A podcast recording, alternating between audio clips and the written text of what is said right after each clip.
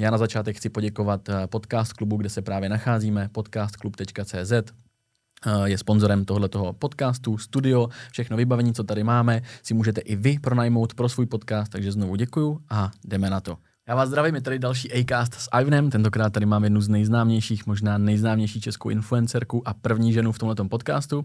A tím není nikdo jiný, tou není nikdo jiný než eh, Anička Šulcová. Aničko, ahoj. Čauky, Já tě vítám. ahoj. Moc, moc krát ti děkuju, že jsi přijala pozvánku. Já Vážím si toho. za pozvání. A co na úvod? Můžeš, můžeš říct, kdo seš a jak bys se představila lidem? Když tě bude poslouchat někdo, kdo tě nezná, tak eh, kdo seš? Uh, jsem 23-letá studentka vysoké školy, která uh, dělá už několik let sociální sítě. Mou primární platformou bych ráda řekla, že je YouTube, i když v poslední době ho docela upozadňuju. Ale funguji na sociálních sítích, do toho se snažím, jak jsem říkala, studovat a tak nějak prezentuju všechen svůj život, všechen svůj osobní život na sociální sítě a lidi to baví, takže to je něco o mně. Čo, řekla si toho víc, než jsem čekal. Většinou to končí vždycky po jedný, jed, jednom slovu. Uh, ty jsi řekla, že je ti 23 let a jak, jak vlastně v tuhle tu chvíli vnímáš ty sociální sítě a kde, kde je vlastně ta hranice toho, toho soukromí na těch sociálních sítích, protože já tě sleduju nějakou dobu a mně přijde, že se docela toho jakoby nebojíš, že těch informací seš ochotná tam sdílet docela dost, tak kde je hranice toho, toho soukromí na těch sociálních sítích? Na to se mě vždycky ptají ať už kamarádi nebo lidi, kteří ty sociální sítě nedělají, protože si myslí právě, že zveřejňuju strašně moc toho svého osobního života. A je to tak, já úplně hranici vlastně asi nemám. Nebo nezašla jsem, nikdy jsem ještě nebyla v bodě, kdy jsem si říkala, tyjo, tohle fakt jako dávat nemůžu, protože snažím se žít ten život tak, aby všechno, co dělám, se dalo na těch sítích prezentovat. Uh, moje rodina je s tím tak nějak už smířená, nebo smířená. Podporují mě v tom a ví, že to je moje práce a naštěstí jsou k tomu tak otevření, že jim nevadí, když jsou někde vidět. Ne nějak moc, ale i kdybych třeba jela za babičkou, tak ta to má naopak ráda, že, že jí tam třeba ukážu, že ona je na to jako pyšná, mm-hmm. vždycky to potom posílá svým kamarádkám, takže v rámci rodiny třeba tam taková hranice není. V rámci kamarádství vlastně taky ne, protože lidi, se kterými se bavím, tak z 90% to dělají taky. Ten zbytek eh, si na to taky už zvyknul, takže hranice tam v podstatě jako nemám. Možná, co se týče, eh, co jsem dřív třeba tolik nedávala, tak eh, jsou nějaké párty, alkohol a tyhle věci, tak to jsem samozřejmě moc prezentovat nechtěla, protože byla jsem ještě mladší, třeba už mi bylo jako 18, ale říkala jsem si, to úplně ne. Ale vlastně teď je mi 23 let, jsem mladý člověk jako každý a, a prezentuju tak nějak jako všechno, takže hranice tam úplně není. Občas se mi to vymstí, pokud jde třeba o kluky nebo tak, ale počítám s tím, no, takže... K tomu se dostaneme. K tomu se dostaneme. Všichni si, což je asi takový můj největší, jako řekla bych red flag, že všichni si budou muset zvyknout na to, že fakt prezentuju 90% toho, jako, co dělám. Já když jsem si totiž poslouchal podcasty s jinýma influencerama nebo influencerkama, tak uh, spoustukrát tam zaznělo, hele, to, co vidíte na sociálních sítích, je 20%. A mě to vlastně jakoby těší, že je tady někdo teda, kdo vlastně nic neskrývá, kdo tam je teda jako upřímný. A já, já tady ve svém skriptu mám vlastně možná jeden bod, který, kterýmu se můžeme rovnou uh, uchýlit a to je vlastně, že docela dost často dáváš takový i jako smutný věci, takový to jako, že nejseš úplně happy, let kdy to má společného třeba i něco s nějakýma chlapcema a ta moje otázka je, jestli se jako nebojíš tohle z toho. Sama si říkala, že se ti možná někdy může něco jako vymstít. Je to třeba právě jako tohle z toho? Protože hodně ukazuješ tu svoji smutnou tvář, tu svoji nehappy Aničku a, a jako neskrýváš to, naopak to dáváš dost najevo a přijde mi, možná mi někdy upřímně přijde, že to je trošičku jako nucený, že to není mm. úplně jako, že by to bylo na 100% upřímný, možná si to i trošku jako užíváš. Tak mm-hmm. jak tohle to je? Já jsem dost nostalgický člověk, takže já se v tom trošku jako, jak jsi řekl, vlastně i ráda utápím v takové nějaké to jako bolesti, nebo nevím, jak to nazvat, ale um, přemýšlím, no, spíš uh, jsem takový jako hodně žiju momentě člověk, který jako co cítí, tak prostě dá ven. A potom, jak říkám, o deset minut později si říkám, je, to jsem úplně asi neměla dávat, ale za těch deset minut se tam vyrojí prostě zprávy, že cítím se takhle taky a všechny tyhle ty zprávy si říkám, takže vlastně ty lidi jsou na tom úplně stejně jako já. Občas si připadám, že nemám úplně právo na to se takhle cítit, protože přece jenom dělám to, co mě baví, jako vydělává mi to nějak a nemám úplně mít právo na nějaký tyhle problémy, s čím se stýkám docela často, když už přejde k tomu, že se otevřu takhle víc a jsem jakoby smutnější na těch sociálních sítích, ale já prostě těm lidem chci ukázat, že nejsem jako v pohodě většinu, nebo ne většinu času, ale, ale velkou část času prostě nejsem v pohodě, ale nucený to není. Prostě já jsem takový člověk, co fakt jako se složí taky z každý kraviny, takže Možná jsem v ten den taková jako smutná z toho a další den už mi to je zase jedno, ale já, jak říkám, já podle mě jsem trošku jako bipolární, nemám to nějak diagnostikované nebo tak, ale jako jsem hodně, mhm. hodně měním nálady, no.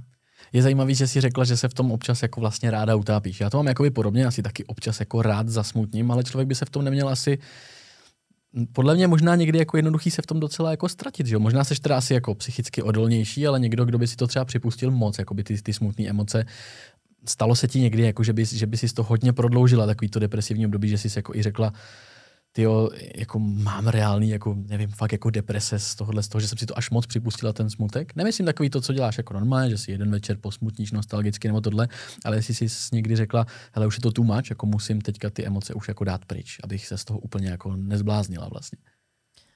No, většinou spíš ne, protože fakt tenhle ten nával přijde většinou jako večer pozdě a ráno se zbudím a mám nový den a všechno je jako zase super, ale občas hned ráno ten další den mi přijde nějaká špatná zpráva nebo něco se nepovede, může to být maličkost a tenhle stav přetrvává potom jako několik, několik dní a to už nemusí mít zase nic společného s nějakýma citama, ale vyloženě třeba něco pracovního se nepovede, eh, něco, co, ně, něco třeba v rodině je špatně nebo mamka se s někým pohádá, na mě to má vliv, nebo prostě nějaká jako taková věc a ten stav se potom uh, prodlouží, ale ale jako nikdy jsem nebyla třeba u psycholožky nebo u psychiatra nebo takhle.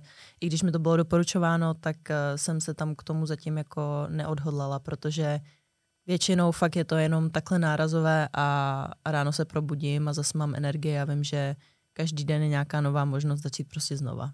Já snažím se být pozitivní člověk v tomhle tom, no. Takže možná je to, i, jako, je to i o tom balancu, že prostě máš šťastný život, vždycky říkáš, nebo i v těch podcastech si říkal, že jsi zabezpečená, že se máš dobře, tak je to možná ten balans, ten správný balans toho, že občas prostě si člověk zasmutní, občas je v depresích, ale na druhou stranu se má vlastně dobře a je s tím jako v klidu. Přesně tak, přesně tak. Hlavně, jak říkám, já mám fakt dobrý vztah, nebo nevím, to jsem ještě neřekla, mám fakt hodně dobrý vztah jako s mamkou a, a s rodičema celkově a tím mě vždycky tak jako hodí zpátky do reality a řeknou si, Aničko, prosím tě, vzpamatuj se, ty se tady prostě hroutíš kvůli fakt jako blbosti, přitom tam lidi se trápí, tam prostě vládnou nějaký nepokoje, všechno, děje se toho ve světě strašně moc a vždycky mě tak jako hodí do reality, že ty moje problémy jsou fakt jako malicherný, ale jsou relevantní, to neříkám, že nejsou, pro mě v ten moment jako jsou relevantní, jsou pro mě důležité, ale abych se fakt kvůli tomu právě dlouhodobě trápila, tak, eh, tak to mě jako vždycky, hlavně rodiče v tomhle podpoří, že mm-hmm. stop. Mě, mě trošku utkvělo, jak jsi na začátku řekla, že možná nemáš mít až takový právo na ty jako smutné emoce. Myslíš, jako, že to tak fakt je, i přesto, že se člověk má dobře, tak přece asi jako právo být smutný a má, asi každý má právo na to, aby ho rozhodilo.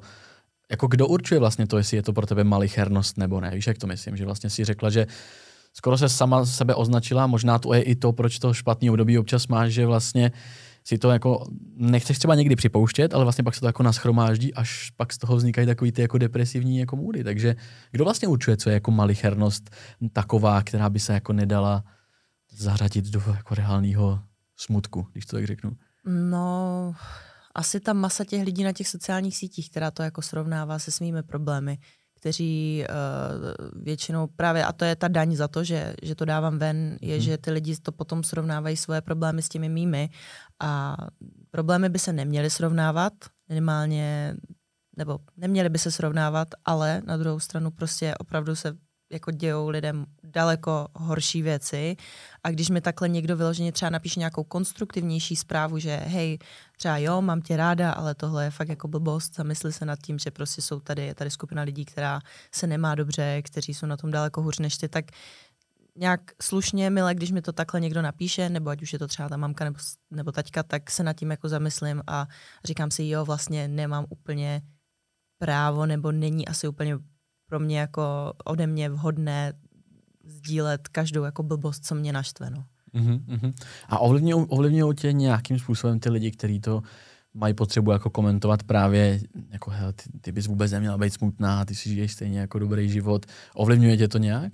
Asi očividně ne, když jako si z toho moc hlavu jakoby neděláš. Za ty roky jsem se naučila, že, že prostě to, to nejde, aby mě každý člověk, co mi něco napíše, ovlivnil. Uh, samozřejmě může mít, můžu mít 100 komentářů, které jsou jako super pozitivní a, a uh, který mi přejou štěstí, bla, bla, bla a, a říkají, jak se cítí úplně stejně jak já, ale potom je tam ten jeden, co mě mm-hmm. trošku jako rozhodí, ale je to momentálně nějaké jako rozhození, které potom v dlouhodobém hledisku nemá žádný vlastně vliv. Samozřejmě čtu si to, v hlavě mi to něco udělá, zreknu, trošku mě to jako pozastaví na tou situací, ale dlouhodobě prostě za ty roky jsem se fakt naučila, že, že to nejde. Mm-hmm.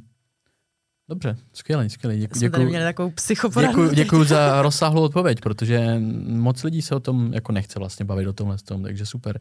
Můžeme jít dál. Já tady mám napsáno, uh, kdo vlastně Anička Šulcová byla dřív a kdo je Anička Šulcová teď, když to vezmeme fakt třeba fakt těch deset let zpátky, ještě před nějakou tou jakoby uh, pomyslnou YouTube kariérou, tak uh, kdo je Anička teď a kdo byla dřív? Možná pojďme začít tou, která, dřív. Kterou, tou dřív. Ano. Uh, tak když si řekl ten desetiletý jako rozdíl, tak uh, před deseti lety mi bylo teda třináct. To jsem byla vlastně ještě na základní škole a nějak jsem se uchylovala k tomu, že co dál, kam na střední, kam na Gimple. Takže jsem byla taková trošku ztracená v tom, co vlastně chci dělat. Nikdy jsem neměla úplně jako jasno v tom, kde bych chtěla jednou být. Samozřejmě rodiče měli přání studovat právní činu, doktorku, klasicky. To jsem ze začátku hodně obdivovala a říkala jsem si, jo, to určitě jednou nějak zvládnu. No nezvládla a skončila jsem na Gimplu jako každý nerozhodný asi člověk, co, co, co nevěděl, co dál, ale vlastně to bylo jedno z eh, mých asi nejlepších rozhodnutí. Ta parta, co tam byla, tak mě nasměřovala k tomu, nebo ujistila mě v tom, že konkrétně moje třída tenkrát, že to, že jsem začala na těch sociálních sítích, není špatně. Sice jsem nedělala to, co ostatní v té třídě, kteří aspirovali právě k tomu studovat potom nějakou jako velmi jako seriózní vysokou školu. A to já jsem úplně, úplně nebyla, ale zároveň mě drželi v nějakém tom studijním jako životě, takže jsem, jsem ráda, že jsem tak nějak splývala jako s okolím. Do toho jsem prostě tančila, chodila vlastně ještě na klavír tenkrát, takže jsem tak nějak zkoušela od všeho něco. Říkala jsem si, co ve výsledku mě vlastně bude bavit nejvíc. Kdybych nedělala sociální sítě, tak pravděpodobně se držím u toho tancování, protože to jsem dělala dlouho, bavilo mě to hodně. Myslím si, že jsme jako tým tenkrát taneční byli docela úspěšní a pokud bych nezačala se sítěmi, tak asi se držím u toho.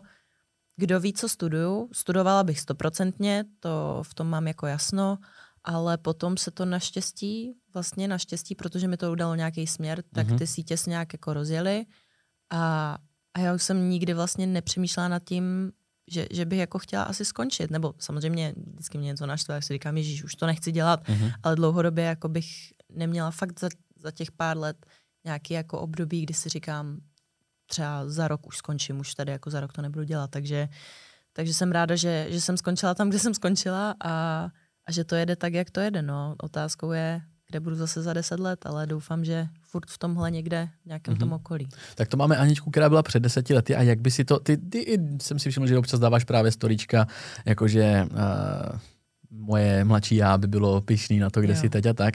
Jak, jak by si to teda označila jakoby jednou, jednou větou? Jakoby, jak bys tu osobu, která byla dřív, pojmenovala? Jako jak by ses, jak by ses charakterizovala?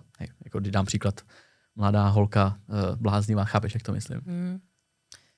Rozhodná třeba. Mm, introvertní, uh, bez možnosti, nebo intro, jak to hezky říct, počkej. Je to těžký, vidí docela, jako, je to těžký. byla jsem rozhodně víc introvertní, než jsem teď a nedokázala jsem se vyjádřit a bála jsem se vyjádřit. Teď je mi to jedno. teď uh, mm-hmm. jsem extrovert silný, který se rád seznamuje s lidmi, a, a bere každou možnost, možnost, která se mu v životě jako naskytne. Takže jsem otevřenější všemu. Super. Kdo je Anička Šulcová teď v roce 2022?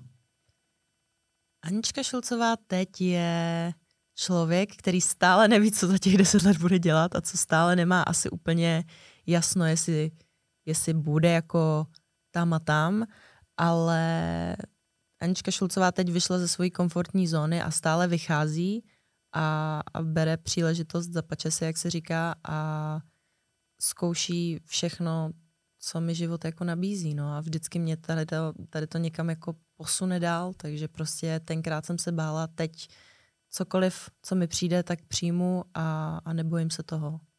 Takže ten kdybychom měli specifikovat největší rozdíl mezi star- starou Aničkou a tou, co je teď, tak je to třeba ten strach něco udělat? Nějak to jako jednou, jednou věcí specifikovat? Je to třeba ten strach nebo to, že se člověk něčeho bojí něco udělat? Strach z toho něco udělat a uh, vyšší sebevědomí. Mhm. Určitě vyšší sebevědomí. Dobře. Já tady mám eh, pak eh, vlastně to, jsem na to chtěl navázat s tím, jaká je, jaká je tvoje vize, protože ty říkáš, kdo ví, kde budu za deset let, ale když už víš, jakou cestu jsi teďka za těch deset let jakoby ušla a už víš, že když něco chceš hodně a teď zatím, tak to je, je to splnitelný většinou na, na 100%. Tak eh, je něco, je, je nějaká vize, kterou máš teď, a vlastně proč se toho obáváš, když, když víš už jako, že u toho, do, do, do toho umíš šlápnout, tak proč, proč se toho bát? A nebo tu vizi ještě jako vůbec nevíš, kde by si chtěla vůbec být? Hmm, strach a lenost jsou dvě různé věci v mém případě. Uh, určitě jako jsem z velké části dost líný člověk v nějakém uh, projektu, který by měl být na delší dobu. Samozřejmě mm-hmm. už mě napadlo, co bych, co bych mohla vybudovat, ať už by šlo nějakou vlastní značku, jako neříkám, že oblečení, ale nějakou fitness linii, nad kterou jsem dost přemýšlela už, už delší, nebo už na ní delší dobu jako přemýšlím. Uh, taky mě napadají věci jako mít vlastní kavárnu, mít vlastní nějaký jako obchůdek nebo spíš menší jako restauraci, kde bych uh, prodávala nějaké svoje jako oblíbence, které si myslím, že ještě za, ty, za těch pár let, co tady budu fungovat, tak jako přijdou. A, ale jsou to zase takové jako sny, které musí se důkladněji promyslet, nemůže to být něco, co mě teď jako napadne a, a půjdu jako do toho, protože já jsem člověk, co si musí všechno naplánovat a musí mít mm-hmm. prostě striktní nějakou jako představu o tom, co jak bude a jestli to bude trošku jinak, tak, eh, tak přesto nejede vlak. Takže, takže v tomhle tom já jsem taková, že potřebuju podrobný plán a zatím ho nemám. Nevím ještě, k čemu vlastně přesně by ten plán měl konkrétně být, nějakou přesně nějakou vyloženě věc, kterou bych si jako přála, ale vybudovat něco vlastního, no. Ať už je to ta fitness linie, ať už je to třeba vlastní fitko, co já vím, mm-hmm. nebo něco v tomhle směru, nebo něco s tím zdravým životním stylem, který mě začal dost bavit a pozitivně mě ovlivnil v posledních letech. Takže tímhle se nějak vydat, ale zase říkám konkrétní vizi, že bych chtěla mít firmu za 10 let, kde budu CEO, tak to nemám. Mm-hmm. A myslíš, že už díky těm zkušenostem, který máš, který jsi nabrala, že jsi introvert a stal extrovert, díky všemu tady tomu, jako seš, seš schopná, eh, jak to definovat, jsem se do toho trošku teďka sám zamotal. Vlastně jestli, mm, omlouvám se, mám zásek, ale chtěl jsem říct, že vlastně díky, díky tomu, co, co už si v životě nabrala a to co, to, co umíš, jak jsem říkal, tak eh, Dá se říct, nebo označila bys to tak, že všechno, na co si šáhla, jako by to vyšlo víceméně? Mm. A proč by to vlastně tak nemohlo být i dál? No, jestli všechno, na co jsem sáhla, vyšlo. V podstatě, v podstatě asi jo. Když se nad tím zamyslím, takhle jsem nad tím asi nikdy jako nepřemýšlela ale asi jo, což je pozitivní zjištění dne. um, no vida. Proč by to nešlo dál? Mm, protože jsem tady, z čeho já mám, to je taky takový můj trošku strach a obava teda upřímně, protože jsem tady dlouho a já mám strach, a to mám vlastně, vlastně už od počátku, z toho, že jako v nějakém momentě přestanu lidi bavit a najednou mě totálně zavrhnou a ten zájem bude vyloženě ne ani desetiprocentní od těch lidí, ale vyloženě nulový. Že mm-hmm. najednou, jak kdybych udělala něco, co veškeré moje obecenstvo, veškeré moje publikum uh, odsoudí natolik, že, jsi skončila. že, by si skon, že bych skončila ze dne jako na den. To je taková, to je mm-hmm. ten, ten můj největší strach, tak to Jasně. mě trošku blokuje, to je taková moje mm-hmm. jako překážka. Čím se živíš v tuhle tu chvíli? Co je tvoje největší oblíba? Já jsem vlastně ještě chtěl navázat na to, že seš tady už docela dost dlouho, máš jakoby svůj, svoje, svoje já, svůj, svůj obličej a všechno máš prostě rozjetý tak, že ti lidi cení. Proč vlastně doteďka, pokud vím, pokud se nepletu, tak z toho, co vidím na sociálních sítích, ti živí nějaký spolupráce, YouTube a tak dále, proč vlastně už nemáš něco jako svýho? Proč furt prodáváš něco jiného?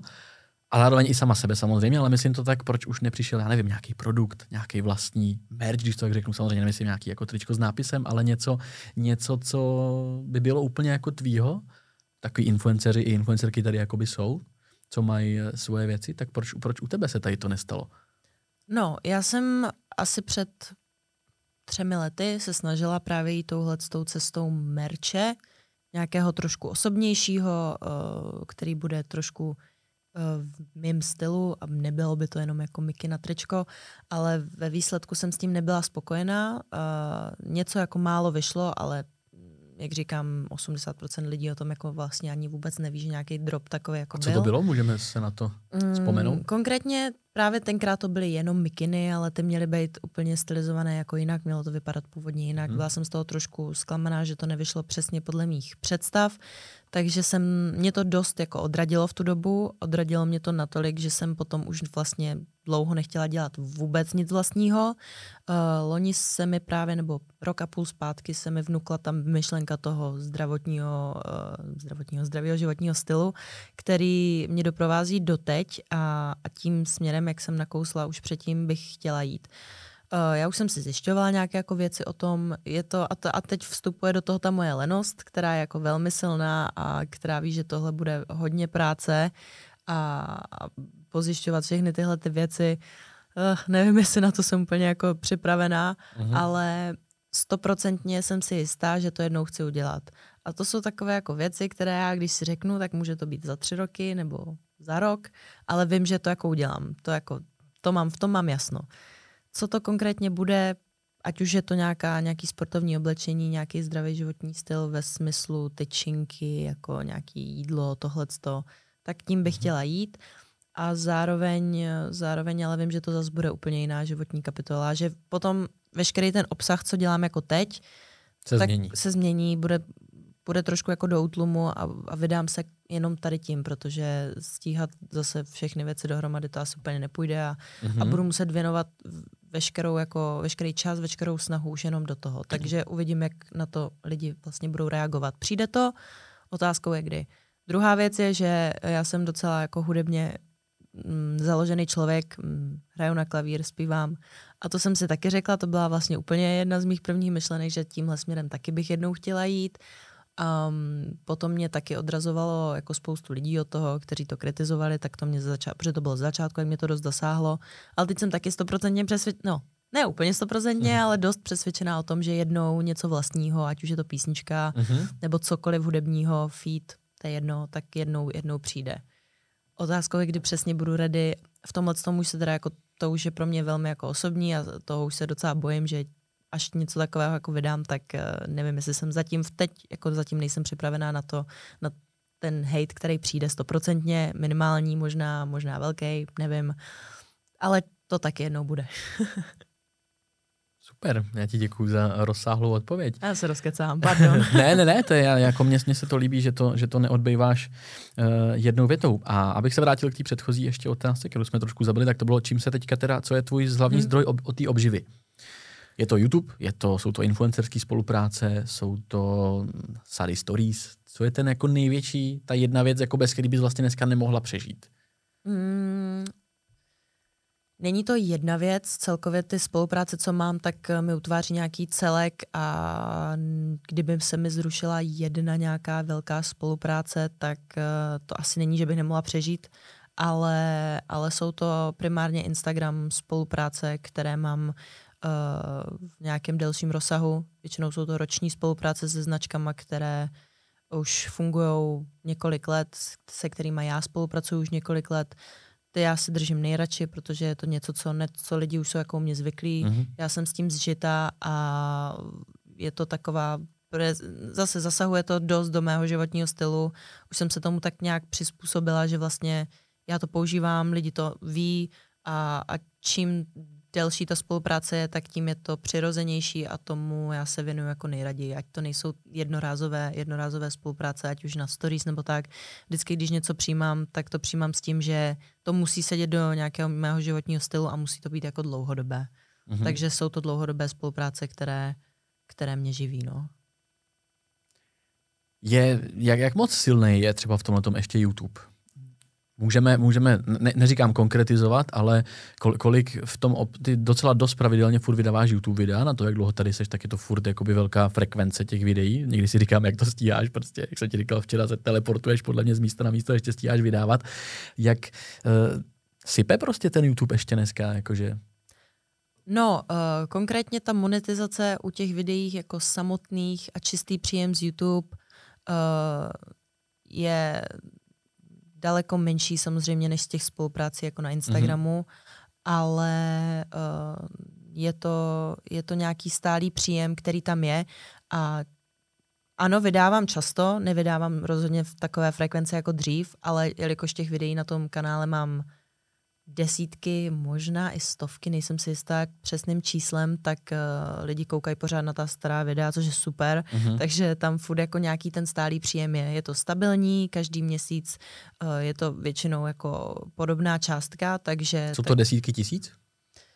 Jsou to desítky tisíc, ale víc než třeba 40 tisíc to jako měsíčně, nebo víc než 50 tisíc to není. Samozřejmě mohlo by být, pokud bych mm-hmm. vydávala víc, ale, ale nevydávám, protože, a není to ani tím, že bych byla líná, ale spíš už jsem se podle mě v tomhle docela vyčerpala uh, a snažím se, jako trvá mi dlouho, než přijdu na něco jako novýho nebo na něco, co by mohlo být trošku jinak, než všechno ta moje předchozí videa. Rozhodně s tím nechci končit, chci si to udržet stále a vždycky si to udržím, to v tom jsem si taky jako stoprocentně jistá, že ten YouTube vždycky budu dělat, mm-hmm. ale s menší, s menší jako menším rozsahu, no.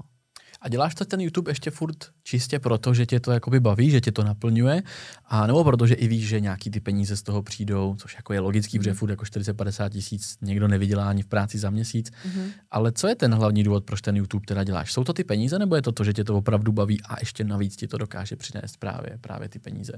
Eh, kvůli penězům YouTube nedělám. To jsem vlastně prakticky nedělala nikdy, protože ta částka je fakt podle toho, jak, eh, jak se ten, jak ten člověk jako často natáčí. Uh, dřív jsem ještě dělala takové jako krátké videa, které nevynášely jako nic. To byly mm-hmm. tisíce korun, ani ne. A potom ti to ještě YouTube zablokoval, takže si z toho neměl ani korunu ale YouTube kvůli penězům rozhodně nedělám. Možná to dělám kvůli udržení se nějaké jako relevance, protože tam v těch YouTube videích s těm lidem otvírám nejvíc a mám tam komunitu lidí, která mě zná a která, když se potom přenese na ten Instagram, tak jsou to přesně ti nejloajálnější jako fanoušci, mm-hmm. kteří mě znají na 100%. Takže potom, když se otevřu třeba trošku víc v těch svých problémech nebo třeba něco pokazím nebo se stane nějaký jako fuck up, tak eh, ty loajální lidi z toho YouTube, kteří mě opravdu jako znají, sledují několik let a v tom 15-minutovém videu už jako dokážou nějak jako pochopit, co se ve mně děje, tak ví, že prostě vždycky jsem měla nějaké jako dobré úmysly a budou stát jako při mě, takže i proto to dělám, abych si ty lidi nějak jako udržela u sebe a zároveň mě to baví, zároveň mě baví prostě si povídat s těma lidma, ukazovat jim jako nějaké updaty a vím, že to je ta skupina těch lidí, co to nebudou jako odsuzovat a co když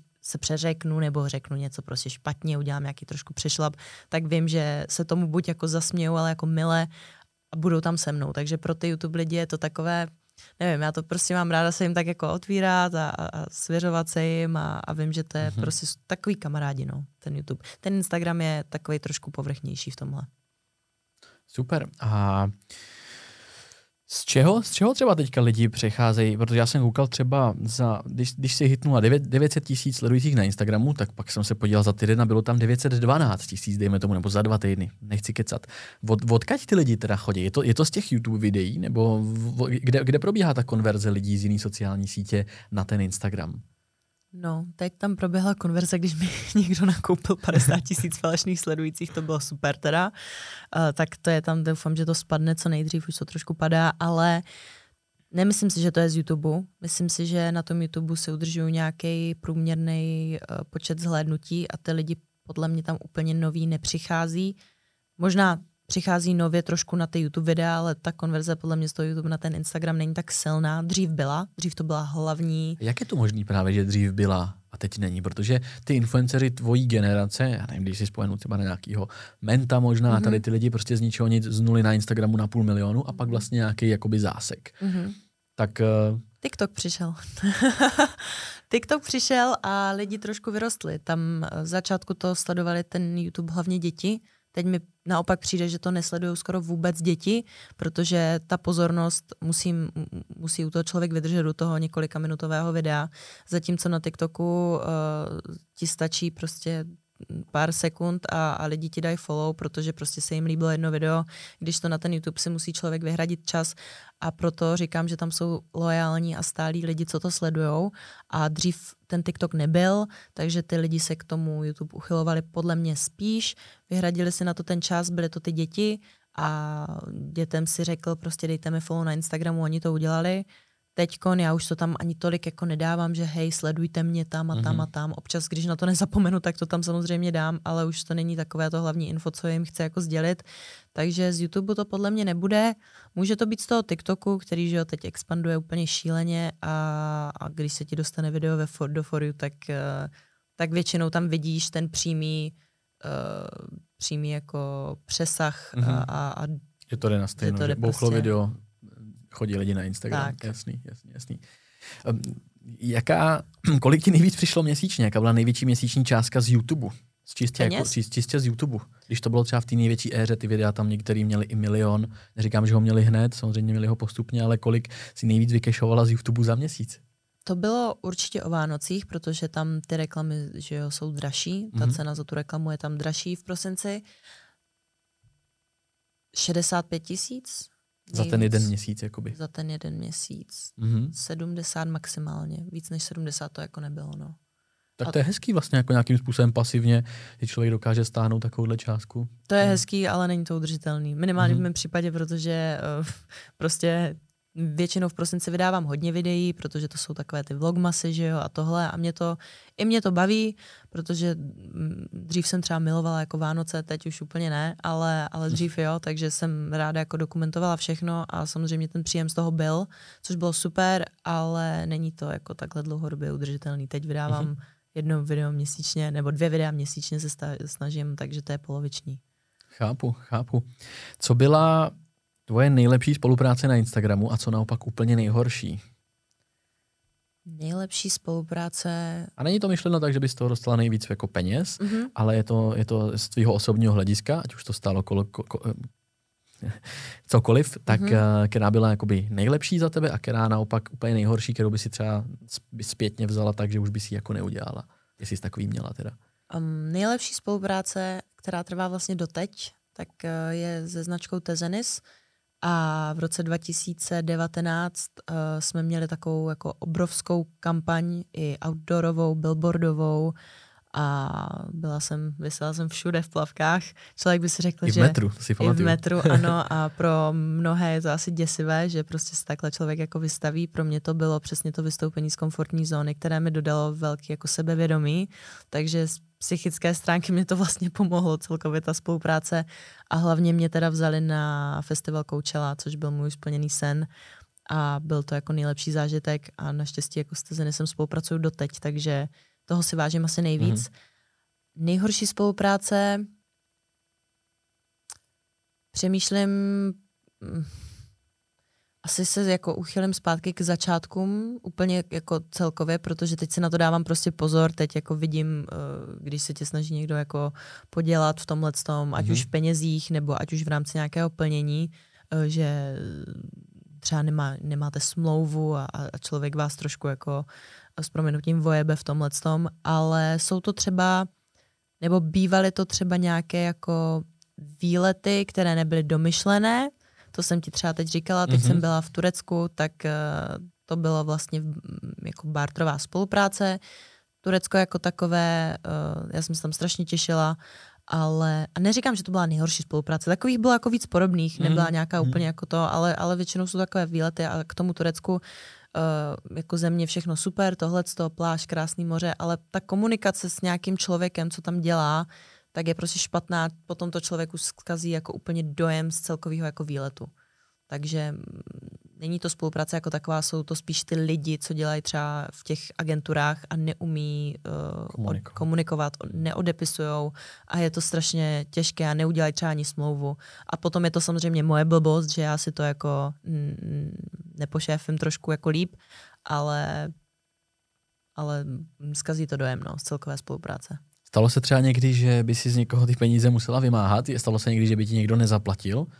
Stalo a jestli se. si to vymohla a jestli si to nevymohla? Stalo se, spolupracovala jsem uh, s jednou, nebudu, nebudu jmenovat, se značkou, která, ta spolupráce byla super, já jsem ty produkty vlastně používám doteď, když teda to nedopadlo úplně šťastně. Takže tak, nějaká kosmetická? Uh, byla to kosmetická hmm. značka hmm. a uh, byli jsme nějak domluvení na, já už nevím, jestli to byla půlroční spolupráce nebo něco takového a platilo se to nějak na dvě části a ta druhá část uh, mi nikdy nepřišla a potom se to řešilo jako hodně i soudně a nebylo to úplně, nebylo to úplně dobré. Nakonec jsem ty peníze z nich vlastně nedostala jako celou částku, jenom, mm-hmm. jenom část té ceny, takže, takže to dopadlo celkem špatně. A je mi to líto, protože kdyby byla ta možnost, tak s tou značkou spolupracuju dál, protože mi to vyhovovalo a bavilo mě to, ten koncept toho, jak jsme to měli, jak jsme to měli jako domluvený, ale jak říkám, zase to byla prostě, zase to um, skončilo na tom, že někdo tam prostě neuměl mm-hmm. uh, ten influencer marketing, no. A pro, jako proč ti nezaplatili? Byli nespokojení nebo se stala nějaký jako fuck up v tomhle? Proč, proč prostě ti nezaplatili? To mi vůbec nejde do hlavy, že jste to pak ještě museli řešit soudně. Přece lepší pro firmu je zaplatit, když to řeknu v úvodovkách, pár tisíc, než pak jako řešit za stovky tisíc třeba právníka na to, že No, přesně tak. Hele, já jsem ještě tenkrát v té době, kdy se tohle řešilo, tak jsem byla jako pod agenturou a měla jsem manažera.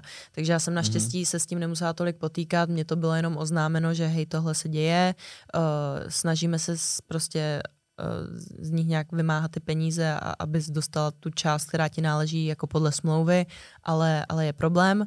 Takže mě se to úplně přímo nedotklo a uh, co tam byl konkrétní za problém, já vlastně nevím. Já vlastně nevím, co se jako stalo, jestli ta firma nějak upadla jako do jako insolvence nebo něčeho takového, prostě oni měli na své straně problém. Mm-hmm. Nebylo to nic jako se mnou, ale na jejich straně byl problém. Tak to je dost, dost zajímavý, no, ještě jako v tom, že si vlastně nakonec ty peníze nedostala. To je celkem... Část celkem ano, smutný. část mm-hmm. ano, ale část ne. A jak je možný, že část ano a část ne? No, protože byl soudní proces, mm-hmm. že jo, a už se to tam nějak, já nevím, jak to jako vysou, jak, co z toho ten právník jako vymohl a co mm-hmm. nevymohl, mm-hmm. ale byl tam nějaký splátkový kalendář a tyhle ty věci, jo, to už jsou jako velký detaily a to bych tady úplně nerozváděla, ale prostě část jsem nedostala, no. Protože podle mm-hmm. nich uh, jsem nesplnila něco, což jsem ale ve výsledku se, ve výsledku se ukázalo, že jsem splnila, takže bylo, a bylo to na dlouho, bylo to třeba roční proces, jako to mm. se řešilo strašně dlouho a, a než se to celé uzavřelo, to bylo, bylo to nepříjemné. No. Chápu. Odlehčíme téma. Měla jsi dneska k snídani nebo přes den svoji oblíbenou šunku? no, mám ji doma. Mě to, mě to strašně zajímá, jo, protože to je teďka absolutní fenomén. Já vím, že to dáváš i na storíčka, i občas něco na TikTok, že jedeš pro šunku. Pojďme, pojďme vysvětlit, co je to za šunku, proč je, proč je tak dobrá. A jeden jako detail, že si na Evropě dvě si řekla, že si dáš třikrát týdně pro půl kila chodí. To znamená jeden a půl kila šunky týdně. No. jako to čisto, to, to opravdu jíš ty, nebo tím krmíš psa, nebo co s tím vlastně děláš? Pojďme to rozvést, to mě fakt zajímá tady ten detail. Takže Šunka Anička Šulcová začíná právě teď. Hele, um, no já vlastně ani nevím, jak jsem ji objevila. Podle mě ji objevil taťka někdy před lety, když jsme chodili do Globusu a vždycky ji tam kupoval. Uh, ten je to hovězí šunka za 32,90, koupíš ji tam vždycky, tam mají v levém rohu, já už přesně vím, když vidím jí z dálky, že tam je nebo není.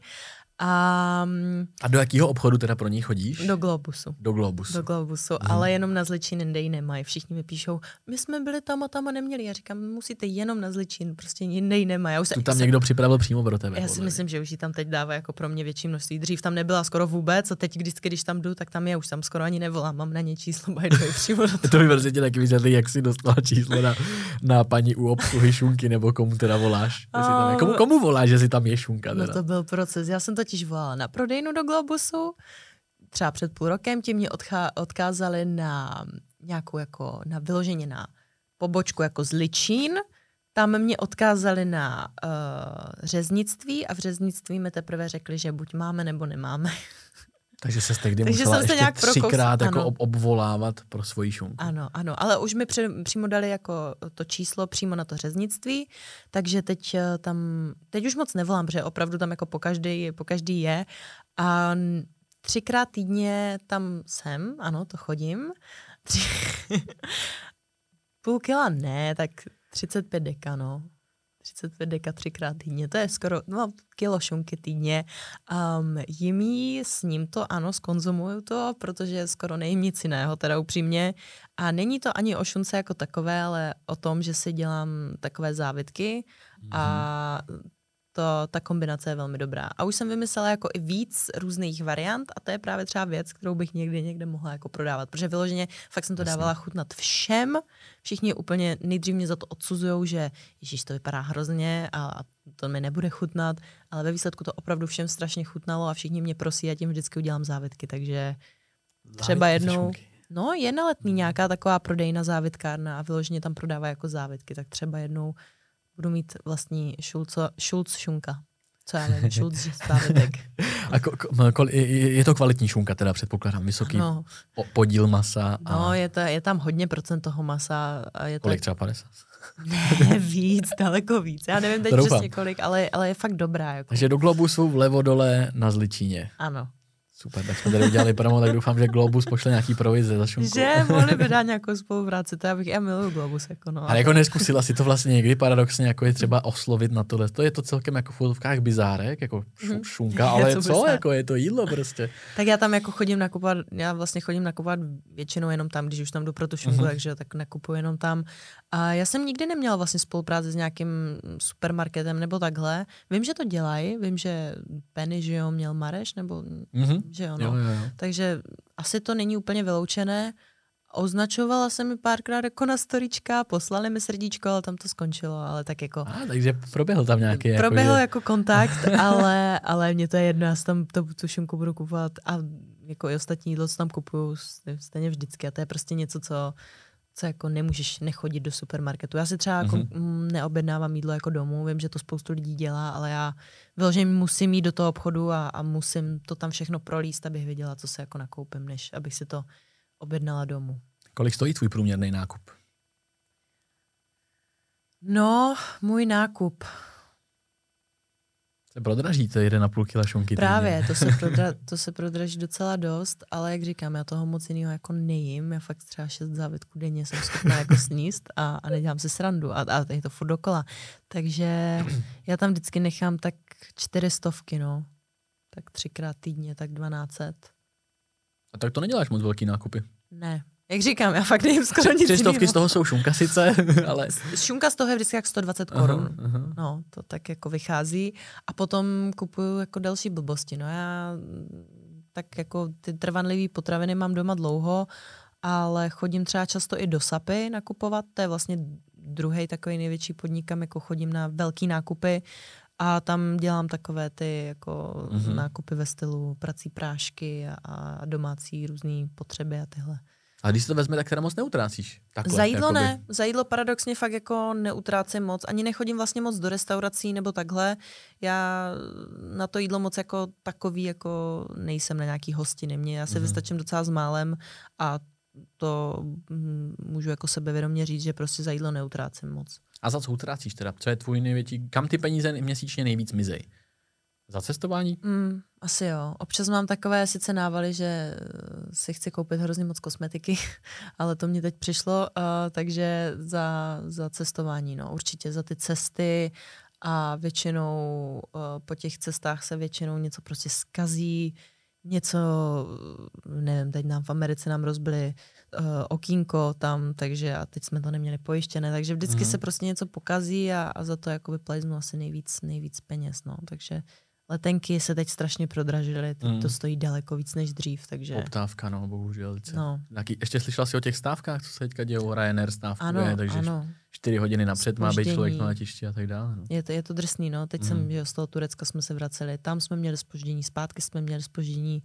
Teď v pátek letím do Lisabonu, tak jsem zvědavá, jestli... A počítám s tím, že to bude spožděný, mm. takže, mm. takže vlastně mm. už to pro mě nebude překvapení. Co máš právě v kapsách? Shoutout DJ Vič, tady ty otázky dával Nemám... DJ Vič před deseti lety raperům, co mají právě v kapsách. Nemám takže. v kapsách nic, ale mám tady kabelku, mám tam pudr, lesk, brýle, myslím, že možná na plasti něco takového. Dezinfekční gel, ten nosím taky Aha. docela často všude. Asi každý večer, každý den si dezinfikuju mobil, to mě naučila karanténa. Každý den já bez toho mm-hmm. nedokážu usnout. A máš u sebe nějakou hotovost? Případně kolik? Nenosíš peníze? Mám, asi 500 mám. To je vždycky pro ty krajní případy, protože Teď, kde to nebrali karty? Jo, teď jsme byli ve Varech, nikde tam nebrali karty, mhm. vůbec mm-hmm. nikde, takže vždycky nějakou hotovost se snažím mít, a, ale je to tak 500 max. No. Skromný kapsy. No, tak všechno je na kartě. Dobrá, eh, teď jsme to trošku odlechtili a teď to zase trošku přikořeníme. Aj, aj, aj. Eh, mě zajímá, jak člověk, který má skoro milion sledujících, jak je pro tebe vlastně jakoby lehký nebo obtížný si najít jako partnera. Co vím, tak ty si zadaná ještě nikdy dlouho nějak nebyla. Nebyla. Nebyla jsem nikdy zadaná, ani krátce, ani dlouho. Takže nikdy. Takže nikdy. Uh, samozřejmě proběhlo nějaké um, scházení se s muži, s kluky, ale trvalo to chvilku. Bylo to fajn, ale vztah jsem nikdy neměla. Myslím si upřímně, že to mám těžší než lidi, co na sociálních sítích nevystupují, protože každý má ode mě nějaké, nějakou představu. Pro někoho nemusím být sympatická vůbec, pro někoho naopak až moc a mají ode mě třeba nereálné očekávání. A každý si udělá nějaký svůj obrázek většinou ještě předtím, než, než mě jako pozná. Seznamování s lidmi uh, jsem, dřív jsem s tím měla velký problém, teď eh, to dělám ráda, ale pořád se necítím úplně komfortně, eh, že bych si vyšla s člověkem, který ho jako fakt neznám, který třeba není ani kamarád kamaráda mm-hmm. a kdybych měla jít s klukem jenom tak jako prostě, že mi někdo napíše jako na rande a úplně jako neznámý a, a neznám nikoho, kdo by ho znal, tak, tak to asi jako pro mě není úplně cesta potřebuju, aby, aby ten můj budoucí partner aspoň byl trošku, abych ho poznal, aby, aby znal aspoň někoho, koho znám. Z nějakého no. užšího trošku kruhu, ne úplně jako random. Ne, v tomhle to máš asi očividně teda jako těžší, že už se neopovažuješ.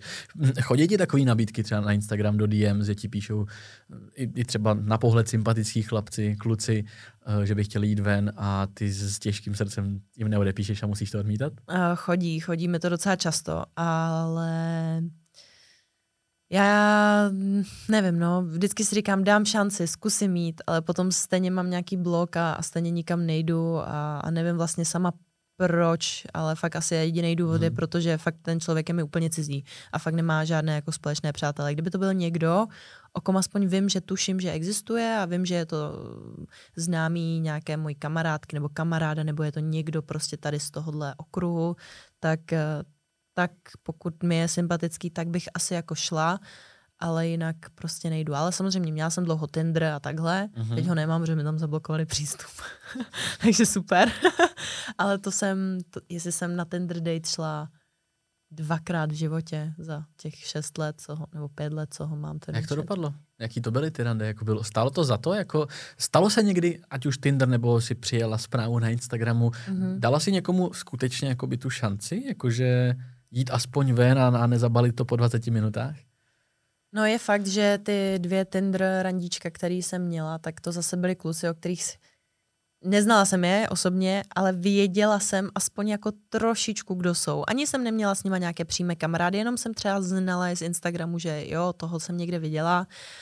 Uh, u toho prvního to nedopadlo moc jako dobře, to bylo takové nebavil mě ten člověk, prostě neměla jsem si s ním moc co říct. A u toho druhého, to bylo někdy loni, um, v říjnu, nevím, tak nějak.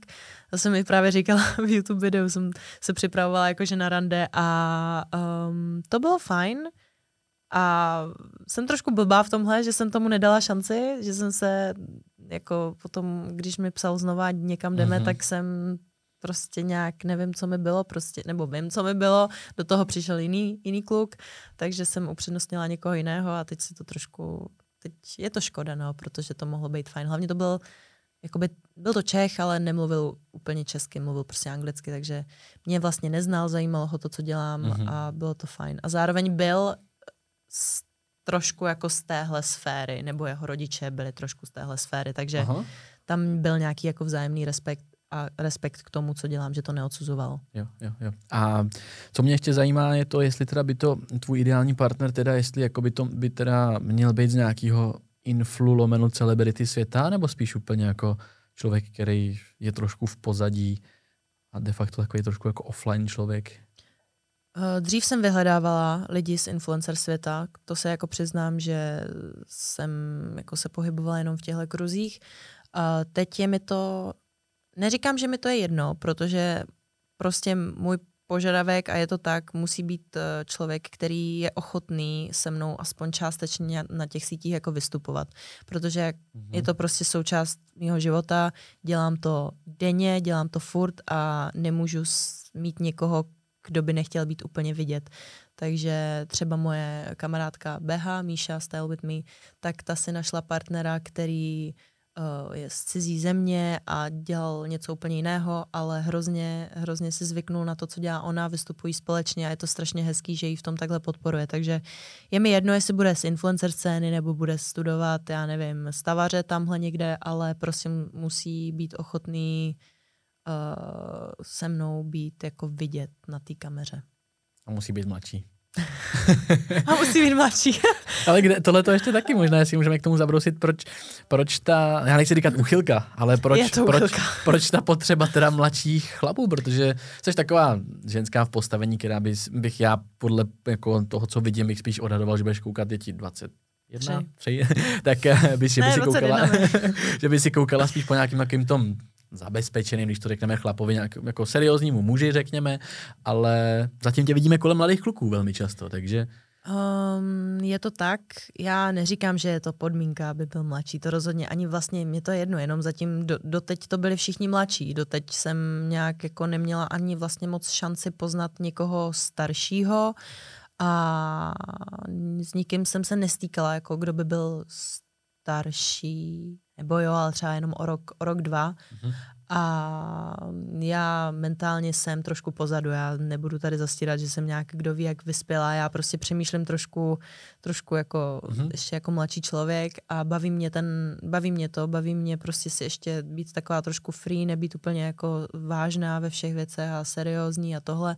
A zároveň jsem ale ráda jako strong independent woman a ráda se starám o to svoje a nechci aby mě někdo jako zabezpečoval. Nechci, chci si to jako vydobit tady tohle sama a chci mm-hmm. být sama schopná se nějak um, zajistit.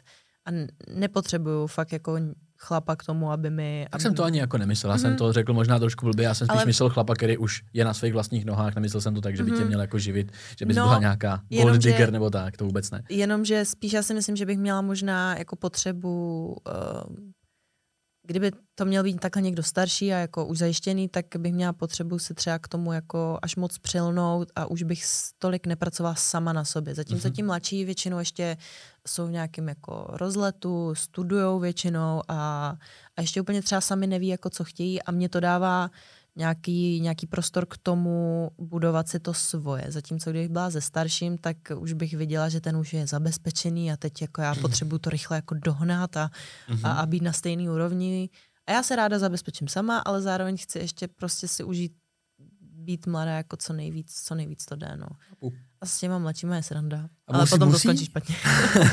musí ten chlap být úspěšnější než ty? Nebo vůbec mm. o to o tom není? Není to vůbec o tom, ale musí být, uh, musí jako něco dělat, musí mít nějakou, neříkám dlouhodobou vizi, ale musí uh, něco jako chtít, v něčem mm-hmm. prostě jako dělat mít a drive. mít drive, mít nějaké jako cíle, než, uh, než se jako jen tak poflakovat a nevědět, co vlastně, co vlastně chtít od života. Což paradoxně ti mladší jako moc neví, takže možná proto to vždycky ztroskotalo, ale, ale aspoň nějakou, nějakou jako cestu, kterou bych chtěl mhm. jít. A to jsou, to je spoustu studentů, tak každý studuje, protože něco chce jako dělat a někde chce být, takže, takže tak no. Chápu, makes sense. Uh, co pro tebe znamená TikTok a Instagram? Když bychom to měli nějak jakoby gen- generalizovat trošku, tak co to pro tebe vlastně znamená na daily, daily basis? Hmm. Instagram je takový veřejný deníček, uh, který používám a píšu tam a mluvím tam každý den. A je to, je to nějaké spojení s lidmi, kteří mě sledují. Je to pro mě prostě denní dávka dopaminu. Asi. Mám to ráda, ráda se tam svěřuju s těm lidem, uh, těm lidem se, v, co, co zažívám, vzájemně si tam jako doporučujeme. Je to trošku, vlastně není to úplně jenom, že já bych furt jako ráda se svěřovala. Tak já mám ráda, když ty lidi mi píšou, něco mi doporučují a, a já z toho taky můžu něco čerpat. Ale TikTok, já jsem s tím TikTokem furt taková nezžitá asi úplně. Já furt jako nevím, nevím z mé strany, co, co přesně bych tam chtěla jako ukazovat. Zároveň ráda koukám na videa, který sedí k mé situace a který vystihují eh, nějaký jako můj stav a můj náladu, ale stejně asi víc preferuju asi ten Instagram. Ten TikTok je takovej, já nevím, já ho miluju na jednu stranu, ale na druhou stranu jsem v něm strašně ztracená. Za co, za co firmy jsou schopny zaplatit víc? Za TikTok nebo za Instagram ve tvém případě? Za Instagram. Za Instagram, protože tam je tam je garantovaná nějaká uh, nějaký počet jako shlédnutí nebo nějaká imprese, mm-hmm. která tam vždycky bude, ať už je to ve storičkách nebo v postu, zatímco ten TikTok ti flopne a, a co neděláš, jo, nic. Takže, takže um, v mém případě je to Instagram. Dneska vyšel s chodou okolností článek, kde, já vydrž, já ho vteřinku, já ho tady musím jenom dohledat. Uh, jo, vyšel článek na seznamu nebo na novinkách 10 nejlépe placených influencerů, respektive youtuberů Česka. Seš na tom desátém místě s 6 milionama korun za rok. Mm-hmm. Jako odpovídá to cca tak nějak? Je to tak nějak? Oni mě kontaktovali nedávno, já jsem jim říkala nižší částku, nebo respektive takhle. Loni uh, tahle anketa vznikla taky, Uh, tam psali nižší částku a letos mi volali, já jsem původně tam nechtěla udávat uh, jako nějaký přesný počet nebo tak mm-hmm. a jim říkám, ano, pohybuje se to stejně jako loni, ale přidali. Nevím, proč přidali, ale přidali, ale plus, minus, no potom odečteš daně a vůbec na téhle částce nejseš, takže No vychází to půl milionu za měsíc, takže to je no, docela... říkám, to je... To už je tyjo, nad, nadprezidentský plat. To už je v tomhle případě... samozřejmě. No, před zdaněním. uh, jak který měsíc? Může být měsíc, kde uh, vydělám půl milionu a potom je měsíc, kde nevydělám ani korunu, protože prostě nefakturuju. Takže mhm. ty příjmy se tak sčítají zvláštně a já vlastně nevím, kolik přesně za ten, nebo samozřejmě podle daňového přiznání potom vím, kolik za ten jako rok vydělám, ale mm, jsou měsíce, kdy vyfakturuju strašně moc a jsou měsíce, kdy nefakturuju nic. Většinou je to v nějakých jako čtvrtletních uh, intervalech. Ale ta částka je vyšší, než, mm-hmm. než by měla být. Zajímavý, zajímavý. Uh, Kolik si teda, ty, líbí se mi, že jsi o tom otevřená, že se ne, nebojíš té konverzace, kolik teda, kolik teda byl rekordní, tvoje, rekordní měsíční fakturace, jako Aničky influencerky? No. Já ty typnu. Milion a tři čtvrtě. Ne, ne, ne, ne, ne, ne, to ne, to rozhodně ne. Byly to stovky tisíc za třeba roční kampaně, a ty roční kampaně se platí napřed, na ten rok nebo na celý rok? No nebo to je většinou měsíčně? právě jako... Um, já jsem to měla jako... Uh, myslím, že to jsem to fakturovala v polovině a na konci. Uh-huh. Takže rozdělilo se to do dvou částí a nevím, 700 tisíc, něco takového. A to, no, takže to bylo asi nejvíc. A potom třeba, a to já si vždycky vyfakturuju a potom třeba tři měsíce nic, no. Takže Tak jsou to ono- samozřejmě ono, když- obrovské částky a jsem si toho vědomá, Mhm. ale já, kdybych aspoň měla v tom ten systém, že bych to chtěla fakturovat měsíčně, ale já se na to vždycky potom, vždycky si to nastřádám spíš jako do jednoho, no. Chápu. A díky za otevřenost, protože o tom se nemluví. A moje další otázka vlastně měla navazovat na to, proč dneska, nebo já už ty lidi kolem sebe moc nemám teďka v tady tu dobu, uh, protože už taky nechodím do práce, mám kolem sebe samý úspěšný lidi mi přijde, ale většinou, když to řeknu blbě, obyčejný lidi o tom nechtějí vůbec mluvit. Nechtějí mluvit o penězích a nechtějí mluvit o sexu, dejme tomu. Proč o tom nechtějí mluvit? Já jsem o tom dřív taky nechtěla mluvit. Já jsem nebyla k tomu úplně otevřená, protože v podstatě není to jako ničí biznis, jo? nikoho by to nemuselo zajímat, ale myslím si, že někdo je až, nevím vlastně proč, možná Mhm. mm-hmm. se stydí ukazovat, uh, že je úspěšnější než ostatní, někdo má s tím problém jako přiznat světu, že vlastně je dobrý v tom, co dělá, A nebo naopak, a že nebo nevydělává. naopak, že nevydělává. Ale tak je to prostě jako součást každodenního života, je to něco přesně, co řešíme každý den, takže A myslíš, že se to u tebe změnilo to, že se teďka, mm, že, že jsi schopna být otevřená okolo toho, že to je tím, že jsi třeba úspěšná už? Jako změnil to ten úspěch, že hele, už nemám problém mluvit o penězích, protože jich mám hodně?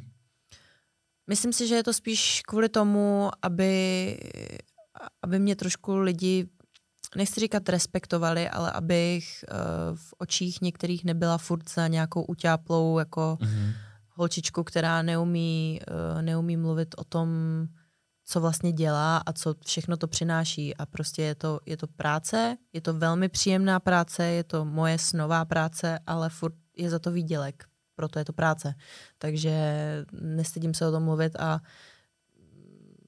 nechci, aby zase ty lidi žili v něčem, co jako není pravda. Takže tak to je. A čím jsem samozřejmě starší, tak tím se mi ty myšlenky jako ucelují víc a, Mm-hmm. a říkám si, že tohle bych mohla říct, tohle bych spíš neměla říkat, ale jsem otevřená ve svých pocitech, tak budu otevřená i v tomhle. Skvělý. Jak vypadá typický den influencerky nebo influencera, nebo respektive tebe? Protože každý to má samozřejmě nějak jinak, ale jak, jak je tvůj typický den? Já miluji svoje dny, já miluji jako svůj režim, který mám, mě to strašně, mě to strašně baví ten lifestyle. Většinou eh, ráno nějak vstanu, teď po, udělám si samozřejmě snídani, začnu, začnu tak nějak natáčet eh, a dokumentovat svůj den na storičkách, protože ten Instagram je pro mě hlavní tou, zatím hlavní tou komunikační sítí momentálně. Uh, snažím se každý den aspoň v něčem jako lidem něco doporučit, ať už je to film, ať už je to knížka, ať už je to nějaký nový jídlo.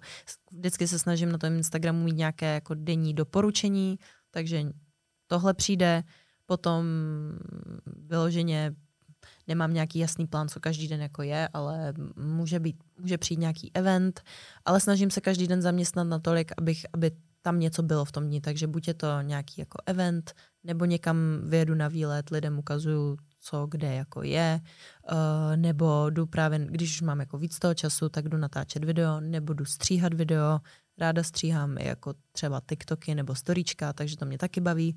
No, to mi zabere nějaký jako čas, potom uh, řeším určitý spolupráce, to odepisuju na e-maily, protože teď se to dělám jako všechno sama, takže, takže to mi zabere taky jako nějakou chvíli toho dne, vykomunikuju, telefonuju se s určitými lidmi, No, přijde večer, většinou jdu do fitka, ať už buď jdu ráno nebo večer, teď spíš chodím večer, takže jdu cvičit, vrátím se domů a, a během toho dne to všechno, co vlastně dělám, tak stejně dokumentuju na těch sítích. Mhm. Teď jsou samozřejmě prázdniny, takže teď dost cestuju, takže ty dny jsou prostě záživnější možná pro ty lidi i pro mě, že ukazuju lidem nová místa, hodně doporučuju, doporučuju teď knížky, a, a tak, no. A večer si vždycky volám s mamkou strašně dlouho na FaceTimeu, třeba hodinu Mhm. mm-hmm. mluvíme, nebo mamka přijde ke mně, takže tam večer věnuju takhle jako rodině. Ale no, to je vlastně každý den. no. V kolik stáváš a v kolik chodíš spát? Vstávám okolo půl desátý, chodím spát ve tři. No, to chodím spát docela pozdě. Ale mě to tak vyhovuje. Já mám ráda, když večer ten svět je tak jako se uspí a, a nikdo ti neříká, co máš dělat. Máš Ty jenom klid. le- ležíš a máš klid. Mhm. V jakém bodě jsi uvědomila, že vlastně to influencerství nebo to, ta, že jsi veřejně známá osobnost, že ti to bude nebo může vydělávat docela dost peněz a kde byl jakoby ten zvrat, kdy byl, kdy jsi řekla, jdu do toho jako na full. Jakože teď jako nic jiného už tě nezajímá, jenom tahle ta jedna cesta. Mm. Mm. Já nevím, jestli se tomu upřímně věnuju úplně full, na full, protože kdybych se tomu věnovala takhle, tak už mám nějakou tu vlastní značku, že jo? Takže pro mě je to furt tak jako, ještě chci dělat aspoň trošku okolo, abych kdyby při nejhorším, co, kdyby se něco stalo, tak abych měla nějaký plán B, uh, ale přemýšlím, no, že vlastně na Gimplu jsem to jela tak nějak soustavně s tím učením, to jsem měla spíš ten YouTube, potom jsem měla, možná, možná po Gimplu, asi po Gimplu přišel ten bod, kdy jsem buď mohla jít okamžitě na vysokou školu, a nebo se věnovat vyloženě tady tomu. Samozřejmě rodiče chtěli, abych studovala. Já jsem si nebyla úplně jistá vlastně, co bych měla studovat, jestli ten marketing je něco, co by mě bavilo i studovat, než ho jenom takhle praktikovat na těch Mhm. sociálních sítích. A tak jsem měla roční pauzu od studia a cestovala jsem, bylo to strašně super, moc jsem si to užila. A asi v tom momentě jsem si řekla, ano, to, ten, ty sociální sítě jsou, jsou tvým jako zázemím a těm se budeš věnovat a ty ti přináší i peníze a nějaký jako smysl života. No a potom jsem se vrátila zpátky jako na vejšku, sice dálkově, ale zároveň jsem ráda, že jsem, že jsem tenhle krok udělala, protože je to ten můj plán B a já potřebuji mít plán B, protože mám obavy přesně z toho, jak jsem ti říkala, že jednou, jednoho dne se vzbudím a všichni budou pryč, tak tam bude ta vysoká škola, kterou můžu vždycky studovat. Jsi závislá na sociálních sítích? Myslíš si, že takový to... Stane se ti někdy, že scrolluješ TikTok a zapomeneš, že scrolluješ a že bereš ráno telefon hnedka do ruky, večer než jdeš, jak zpívá Viktor Šín ve svém songu, virtuální drogy, eh, že si jedáme, než jdeme spát a, a že si jedáváme, když, když vstáváme. Určitě v tomhle smyslu ano, ano, usínám, no, ne úplně často usínám s mobilem, snažím se fakt jako číst před spaním, takže před spaním to úplně není, ale ráno, ráno ten mobil je první věc, na kterou jako většinou, většinou šáhnu, ale nedělám to ani kvůli tomu, že bych teď tam jako hodinu chtěla scrollovat, ale spíš kvůli tomu, jestli se náhodou něco nestalo, protože taky jsem jednu dobu měla takové období, že jsem se bála třeba probudit se a kouknout se na mobil, jestli se náhodou nestal nějaký zvrat a nemuselo to být jako v rámci mých sociálních sítí, ale ve světě, že jo, jak přišla korona, tak přišel Mhm. mm-hmm. tenhle strach z toho se probudit a, a čekat na další špatné zprávy a to mi drželo teda docela dlouho, že jsem fakt jako nechtěla ráno otvírat ten mobil, ale stejně jsem to dělala. Potom se to celkem uklidnilo, takže v tomhle smyslu asi závislá jsem, ale upřímně už za ty roky asi si dokážu říct nějak jako limit, kdy přestaň být na TikToku, prostě už jako přestaň koukat na storíčka, dělej něco produktivního, takže, nebo produktivního, minimálně aspoň začni něco těm lidem jako říkat ty, Mhm. začni předávat něco ty, než jenom Nejenom konzumovat. konzumovat Mhm. přesně obsah. Ale v posledních měsících, nebo v posledních spíš týdnech, tak eh, před spaním třeba eh, koukám na různý, jako si pustím vždycky YouTube video a koukám na jako interesting facts about world, about universe, tak na tom si jíždím teď, abych, aby mi to aspoň něco dalo, když už potřebuju, aby na mě někdo jako vlastně mluvil, abych slyšela nějakou nějaký hlas z toho mobilu, protože proto to asi dělám, proto asi jsem na tom mobilu před tím spaním, když si třeba zrovna nečtu, tak si pustím nějaké jako edukační video, tak, eh, tak to je docela fajn, že aspoň něco. Mhm, mhm. Where did you learn to speak English? Mm, Where from- was that? from watching Netflix, from being addicted to social media. no, hele, asi, asi fakt z filmu. Asi z filmu, písničky určitě, překládala jsem si a na střední samozřejmě jsme měli na základce, jsem měla od první třídy vlastně angličtinu, mm-hmm. jsme byli jedna z prvních základek, co to takhle měla. Takže na základce celý život uh, jsem tak nějak mluvila s taťkou, Mm, taťka mě hodně učil ze začátku, teď ho učím já, takže jsem tak splynula s tím anglickým jazykem, občas používám až moc. Uh, Čech, Čech, Če, Čenglish. če, Čenglish, ano, ano. Tak uh, to jede docela u mě hodně, ale přijeme, že už teď už tolik ne. Taky ale, si myslím, že teď už tolik ne, Teď že už teď už to tolik tolik ne. neslyším od tebe. ale, ale zase, když jsem s kamarády a jsem úplně jako uvolněná, tak, tak nadávky a tak, tak většinou v angličtině, ať to nezní tak Chápu. hrozně. Chtěl bych se vrátit jednou provždy k té Strakovce, ale jenom z toho pohledu, jestli vlastně po tom, co ta kauza se stala, mm-hmm. uh, jestli to mělo nějaký vliv na tvoji, tvůj jako sel- self-brand, jako jestli se potom stalo něco, že třeba by za tebou přišly firmy a hele, teďka se děje tohle, teďka to musíme odložit. Mělo to nějaký negativní vliv z části na tebe? Stoprocentně. Vlastně, vlastně každá firma a každá spolupráce, kterou jsem v té době měla, tak byla pozastavená. A na měsíc nebo dva uh, zrušily se mi asi, asi dvě spolupráce kvůli tomu a z toho jsem byla docela smutná, protože mm, si myslím, že to nebylo úplně potřeba, ale chápu, měli strach, že já jsem měla strach, že tohle je můj konec, ale ty dlouhodobé spolupráce byly pozastaveny a potom jsme najeli vlastně znova na, na tu komunikaci a všechno to jelo dál, ale měsíc, dva, dva měsíce, dva měsíce byla pauza. Do toho stejně byla i korona a všechno tohle, takže Mhm. mm-hmm. se to tak nějak vlastně hodilo, ale ty dva měsíce jsem byla bez spoluprácí. Pokud si dobře vzpomínám, tak tam nic neproběhlo, myslím. Mhm. Odsoudil tě za to někdo z tvých blízkých přátel, někdo, koho si třeba kvůli tomu jako ztratila, ačkoliv to byl jako nesmysl a lidi to spíš jako nepochopili, než, než že by to byla fakt nějaká fatální věc a průser. Um, z blízkých přátel ne, to všichni naopak eh, mě v tomhle jako podpořili, uh, ale z přátel, se kterými jsem se dřív bavila a přestali jsme se bavit, ani ne proto, že bychom se, že bychom se nějak extrémně pohádali, nebo jenom prostě vymizel kontakt, tak tyhle lidi si jako kopli hodně Mhm. a tím pro mě skončilo jako úplně. To byla taková, jsem si říkala, dobře, tak jako budeme se respektovat, budeme se výdat na akcích, budeme udržovat nějaký uh, jako pracovní, dejme tomu, vztah na nějaké úrovni, ale tihle si přesně kopli a tam jsem zavřela dveře, no. Život v Česku, x život v zahraničí. Jsi člověk, který hodně, hodně cestuje a už si toho asi viděla dost těch destinací. Baví tě furt se vracet do toho Česka sem? Nedávno si tady teda si, doufám, že to nebylo jenom na Close Friends, ale vzala si z hypotéku a koupila si z vlastní uh, vlastní prostě uh, nemovitost, nebo vlastní, to, to místo, kde budeš bydlet. a očividně teda ti to drží v Česku.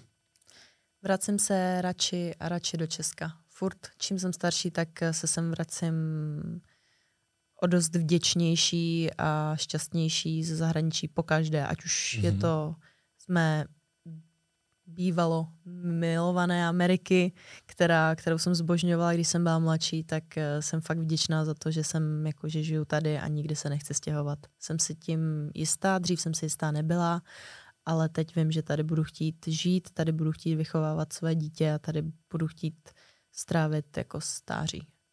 Takže stoprocentně Mhm. mm-hmm. Česko, miluju Prahu. A i v, a v Praze, ne, asi, možná někde jako někde, Poblíž. někde poblíž, třeba až na stáří nebo tak, ale, mm-hmm. ale Mhm. Praha.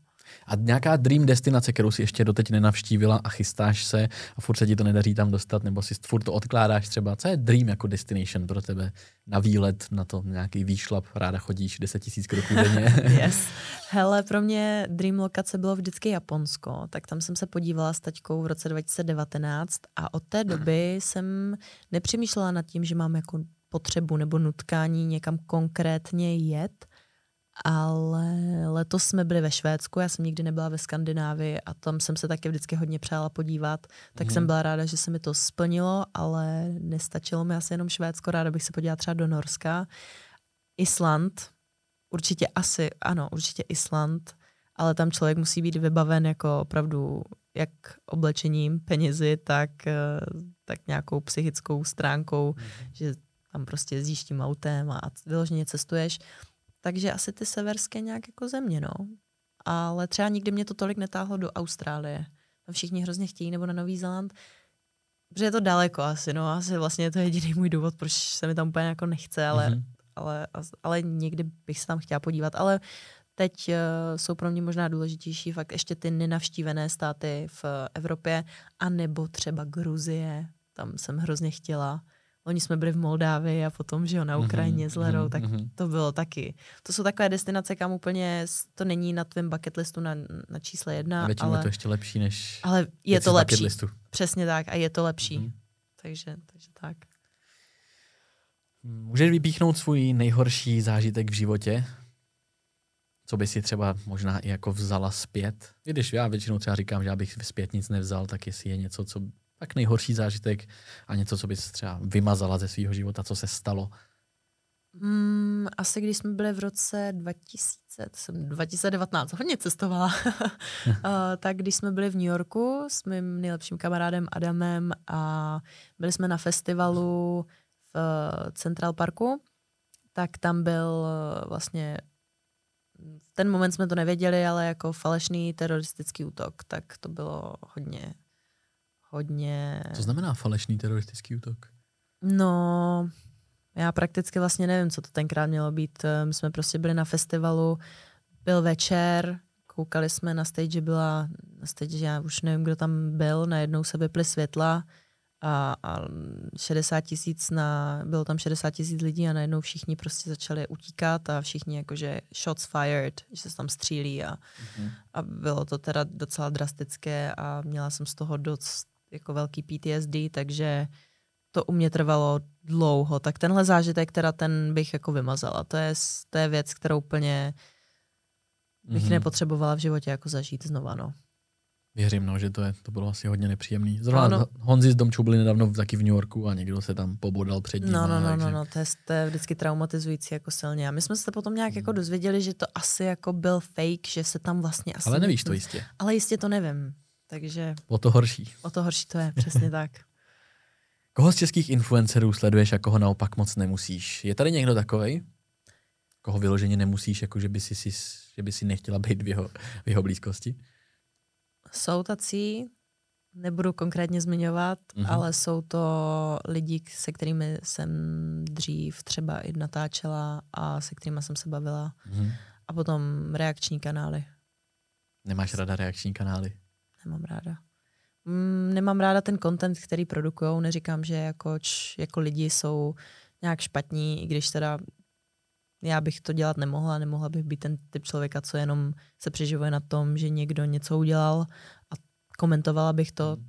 ale s reakčními kanály vlastně nemám asi úplně dobré vztahy s jakýmkoliv reakčním kanálem. Já s tím tak jako souhlasím, a trošku jsem zastánce, že to je takový prostě obsah, neobsah, jako no, je to No. Ale jestli lidi na to koukají, jsou tady velmi úspěšní reakční kanály a lidi to sledují. Někdy, let, kdy ta reakce má víc shlédnutí například ano. než věc, kterou oni komentují nebo na kterou reagují, takže ty už tam tu spisovanou češtinu. no já prostě já to mixuju, ale uh, jasně, tak můžeš to podat uh, nějak slušně, konstruktivně a s respektem, ale potom jsou reakční kanály, kteří nebo jako lidi, kteří tě prostě za to vyloženě zhejtí takovým způsobem, že ty jejich sledovatelé potom absolutně nebudou chápat tu pointu, co ten člověk chtěl původně jako, jako říct. No. Teďka už jenom takový krátký témata, blížíme se ke konci a mm, poslední tady mám napsaný. Hodně často se na sociálních sítích ukazuješ spíš s klukama, než jako s děvčaty, mm-hmm. s mhm. holkama, s ženama. Uh, proč? Jsou kluci lepší kamarádi než, než holky? Protože mm. tvůj nejlepší kamarád Jakub, nebo Martin, nebo ty, ta, ta tvoje partička ano, Adam, tak uh, zdravíme. A proč, proč víc kluci než, než dámy? Um, no, já nevím. Já, mně přijde, že jsem s nima...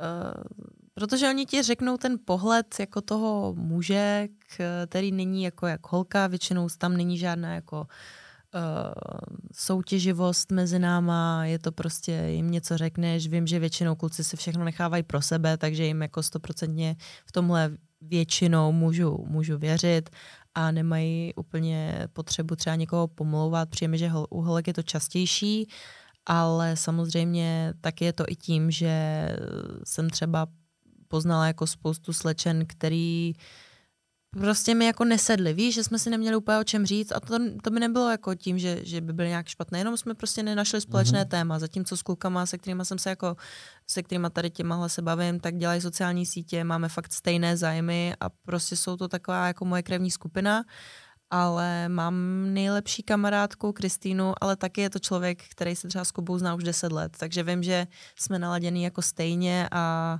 já jsem ji poznala díky němu a, a vím, mm. že tam je to jako tak, jak to jako, tak to tam prostě sedí, no, tak um, nemám moc holčičích kamarádek, to je pravda, ale rozhodně mi jako jsou asi bližší jako kluci, protože prostě mi přijde, že s ním mám, najdu jako víc společnou řeč, ale to neznamená, že nejsou holky, se kterými bych se jako nebavila, to bavím, ale, ale prostě míň, no. Chápu, chápu, ono, spousta holek to tak má, že radši, radši ty kluci, než, než holky. Jaký máš názor na Clash of the Stars, ty seďka na posledním gala večeru? Byla, viděli jsme se tam, potkali jsme se tam, fandila si Freescootovi.